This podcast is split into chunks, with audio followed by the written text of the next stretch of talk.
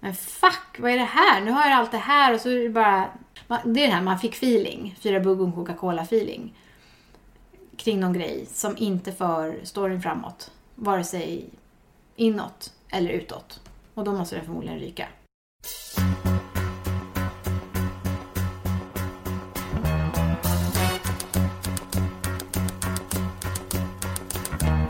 Den här podden handlar om vår kamp att romandebutera. Om allt det där som är före det glammiga. Allt slit. Ångesten.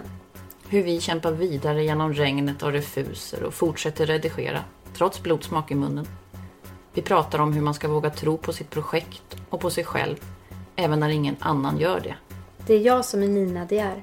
Och det är jag som är Johanna de Valiant. Och vi tänker debutera. Eller dö. Of bed and I stumble to the kitchen. Pour myself a cup of ambition and yawn and stretch and try to come to life. Jump in the shower and the blood starts pumping. Out on the streets, the traffic starts jumping. With folks like me on the job from nine to five.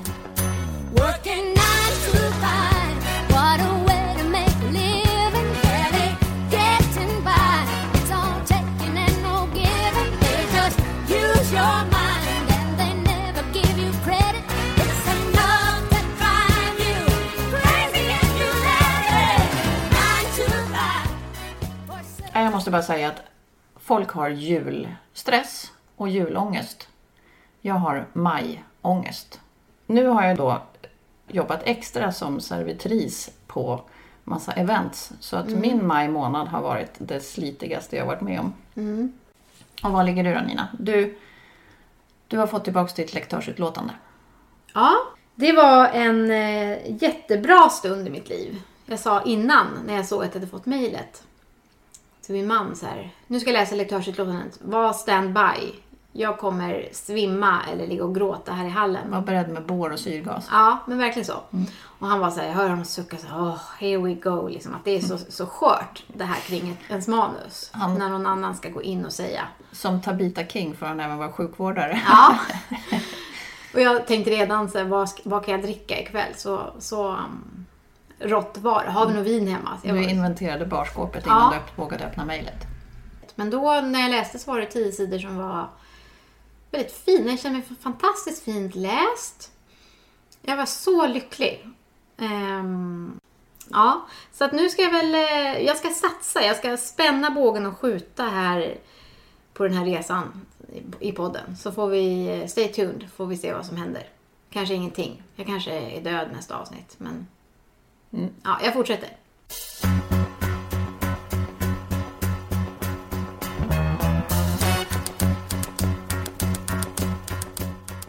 Idag är ju tanken att vi med ett ganska brett grepp ska prata story, du och jag.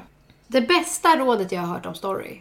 En bra story, det handlar om att först förenkla och sen brodera ut.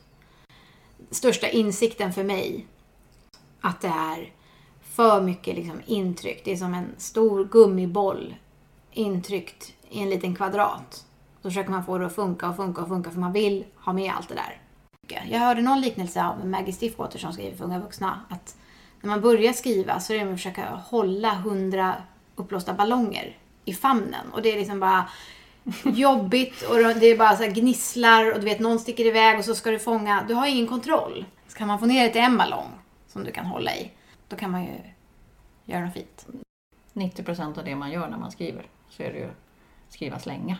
Mm. Det är väldigt lite som behålls. Och tur är väl det. Hast du etwas Zeit für mich? Singe ich ein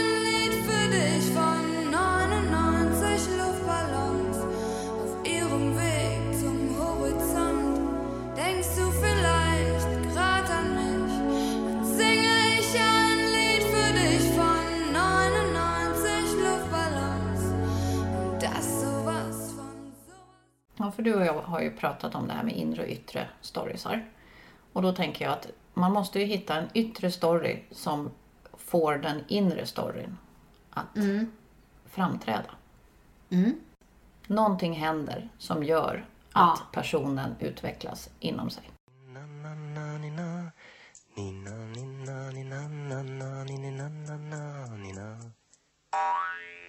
Dagens boktips. Jag vill verkligen tipsa om en bok som jag läste när jag pluggade skräck på högskolan. Det var en bok som jag aldrig skulle ha läst om jag inte hade blivit tvungen för att den ingick i kurslitteraturen. Och det är Frankenstein. Jag hade jättemycket fördomar för jag trodde det handlade om en grön gubbe med muttrar i pannan Ja, som uttryckte bara gutturala läten och baggade fram. den är mycket mer poetisk. Ja, gud vilken fantastisk bok. Eh, den är ju skriven av Mary Shelley som inte ens hade fyllt 20 när hon skrev den. Hon började väl när hon var 17-18 år. Eh, och så kom den ut 1818. Och hennes tankar kring existentiella frågor blev jag verkligen imponerad av. För hon har verkligen satt huvudet på spiken i många viktiga samhällsfrågor som lever kvar än idag. Eh, vad har man för ansvar som uppfinnare för det man uppfinner? Hur långt sträcker sig en förälders ansvar för de barn som man producerar? Ja, Och får man mobba ut någon bara för att den ser annorlunda ut? Kanske att den är ful eller skrämmande? Eller är det okej att låta en udda person inte komma in i samhället? Och vad händer med någon som försöker vara god men som bara möts av hat och tvivel Ja. hela tiden? Ja, men överhuvudtaget att hon tog upp sådana här frågor på ett så modernt sätt. Men dit jag vill komma är att den yttre ramberättelsen i Frankenstein ja, är ju en helt annan än den inre. ja. Och den var så otroligt stark och jag hade en sån negativ bild av den innan jag började läsa den. För att ramberättelsen är så förstörd också med all konstig filmatisering. Ja, och bilder och sådär. Ja, Man har en bild serietidningar, ja. Mer som något på Buttricks. Så att eh, vill man prata om en, en eh, bok med en yttre och inre resa så kan jag verkligen rekommendera Frankenstein. Men har du några vändpunkter? Vändpunkt var när jag läste Louise Boye av Jennes och Stjärnor utan svindel. Jag befann mig i en så liknande situation som hon. Inte hon alltså, utan karaktären i hennes bok levde i Djursholm. Eh, levde med en framgångsrik man och de hade två golden retrievrar och livet förestod för utomstående som så lyckligt och bra. Men det kliade i hela kroppen på henne och hon var tvungen att bryta sig loss. Och hon släppte allting och blev flata. Det här var en förebild för mig för att jag hade ett liknande liv där alla i min avgivning sa att jag borde vara nöjd, att jag måste vara mer förnöjsam. Men det stämde ju bara inte. Jag hade inte... Det, det kändes bara helt tvärfel. Dels så skilde jag mig. Ehm, men jag kommer också ihåg att jag försökte bli flata. Ja, men det har jag också försökt. Det är svårare dock. Jag hade det som nyårslöfte. Jag tänkte att det här, jag har ju, nyårslöften är bra. Man måste ju hålla det man lovar. Men det som hände var ju att jag det året bara hann sätta mig på ett flygplan och eh, hamnade i flygstolen bredvid min nuvarande man. Så det gick snabbt, en snabb switch där. Det gick snabbt över. Ja, men den här Kaja var ju väldigt sexig vad jag minns i den här boken också. Den eh, nya älskarinnan. Men får jag bara säga en grej då om Louise Boye av Jennes. Som jag blev chockad över sen när jag såg henne i någon bok, någon boksamtal. Då hon sen var gravid, då hade hon ju återgått till eh, det heterosexuella, gifta, borgerliga livet. Så är det ju med mål. Man kan ju ändra sig på vägen. Ja men det tyckte jag ändå bara. Jag trodde verkligen att hon var en sån som, hon skrev den där boken efter att hon tog det steget. Och sen blev hennes liv aldrig som förr. Men det verkade mer vara som ett snedsteg det där. Men jag kommer ihåg att du förra gången nämnde att eh, när man skriver så måste man få experimentera. Det är Ja. faktiskt likadant med livet. Ja, men jag minns den boken gjorde jättestort intryck på mig också. Och då var jag ju, som jag är 13 år yngre än dig, liten fis bara. Typ gick i gymnasiet eller någonting. Ja, och jag var i, i 28-30 års åldern och hade redan klarat av ett äktenskap.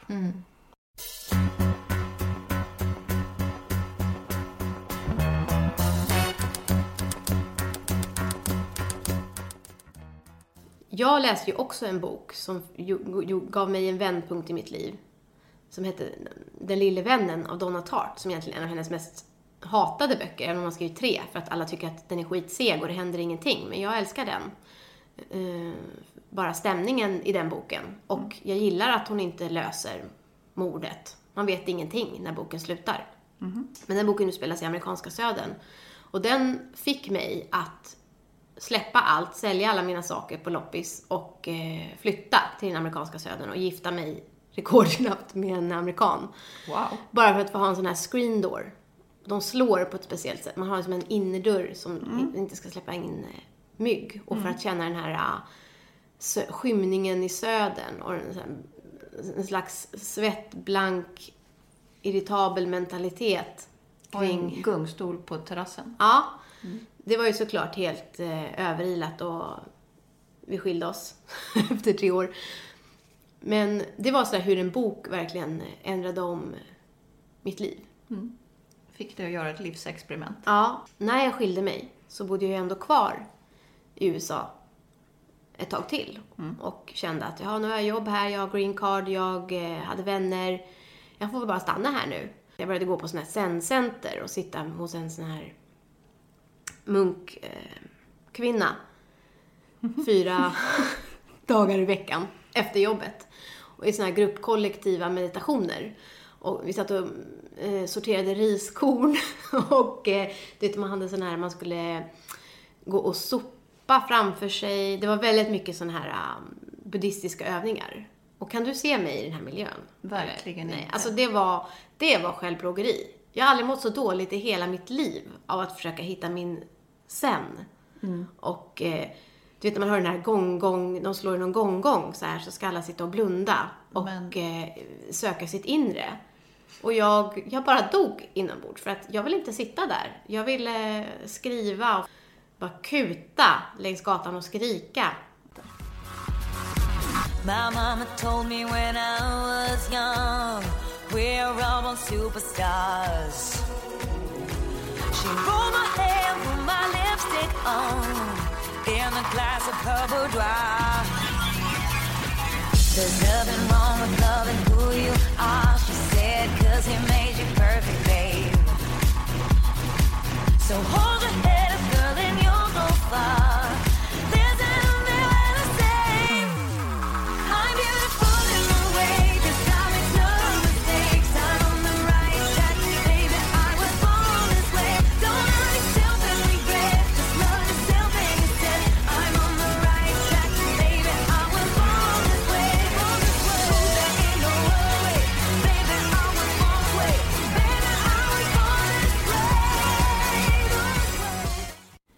Ha här dagar när jag sitter med mitt dokument och varenda mening är fel. Och jag kan vara så här, nej det där måste jag fixa, det där måste jag fixa. Ja, då kan jag göra så här 3x ibland, så här, gå tillbaka till sen. Och till slut så blir det ett x på varje mening.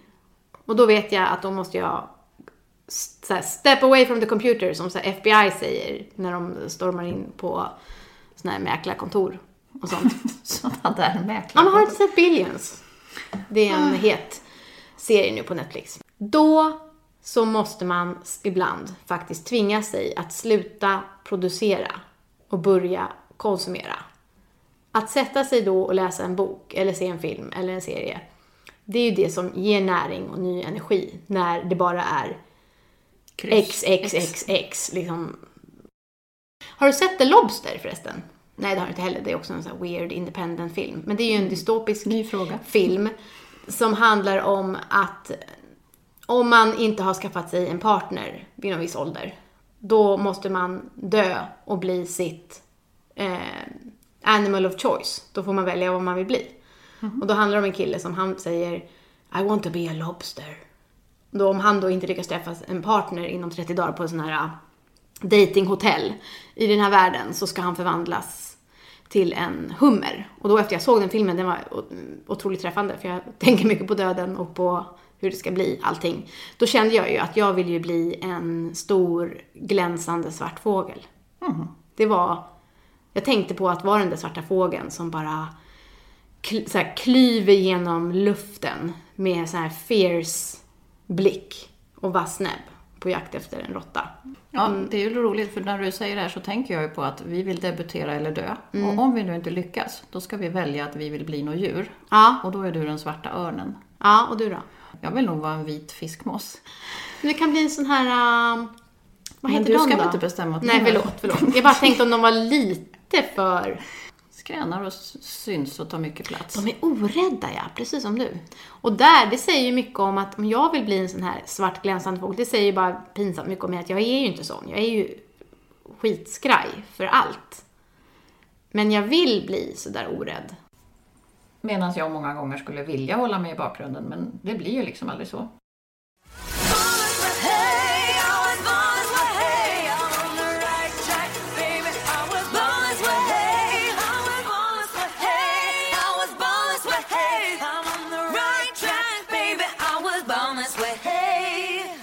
Är jorden rund? Vem är jag? Vad heter jag? Jag vet, jag vet ingenting längre. Det här att släppa ett manus som man har jobbat på i fem år och sen bara hoppas på att det ska flyga och inte sjunka. Det är så fruktansvärt. Jag har svårt att lämna ifrån mig. Jag är så perfektionist också. Jag vill ju att jag ska kunna ha gjort allt som står i min makt för att liksom skicka iväg det. Så här, give it a good send-off eller vad man säger.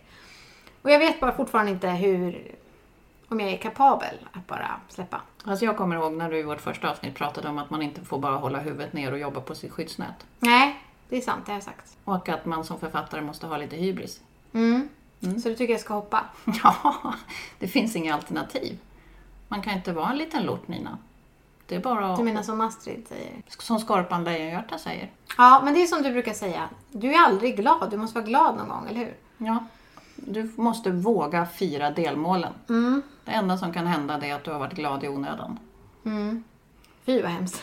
Ja, det vill man ju inte vara med om. Nej, men det är ju det är lite som min pappa sa också, det här med att ja, men så jävla viktigt är det ju inte. Men du har inte fått så himla mycket av din pappas swag. Nej, inte än. Jag jobbar på det. Men ehm, nästa gång, Mm. då vill vi höra lite mer om vad som har hänt. Så att, ehm, sätt Ja. igång och skicka så vi får höra vadets fortsättning. Ja, nu vet vi ju att det tar ofta längre tid än två veckor att få svar. Men Absolut. ja, jag ska säga vad som har hänt då, om jag har skickat. Det lovar jag.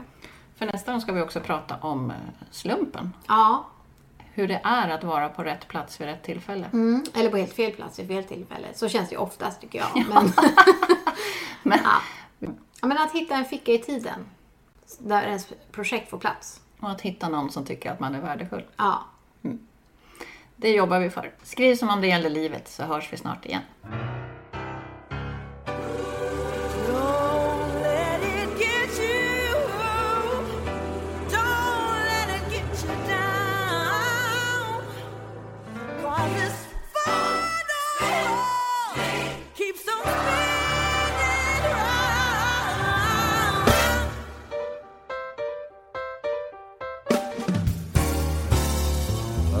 Life.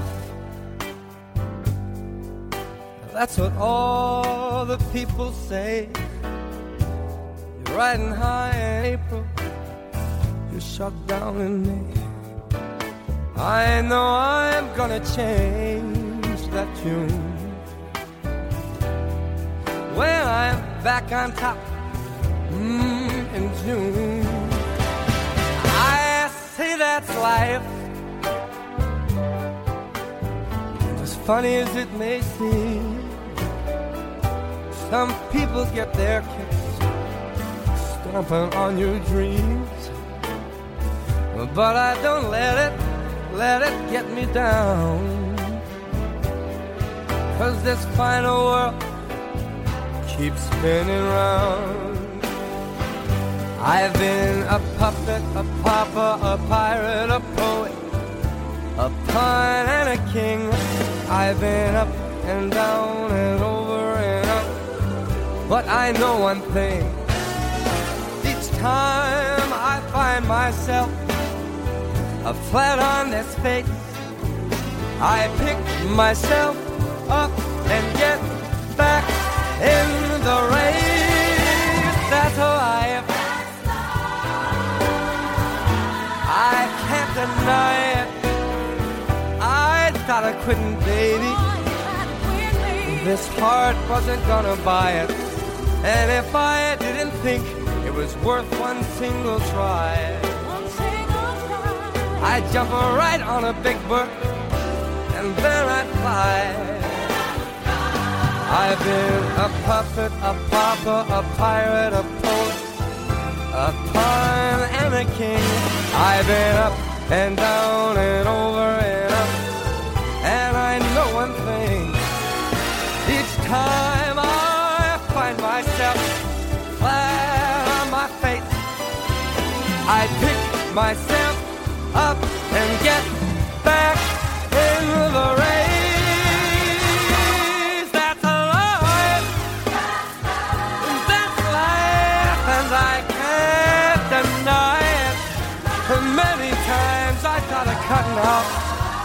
but my heart won't buy it. But if there's I've been taken from a tear to life. I'm gonna roll. I'm gonna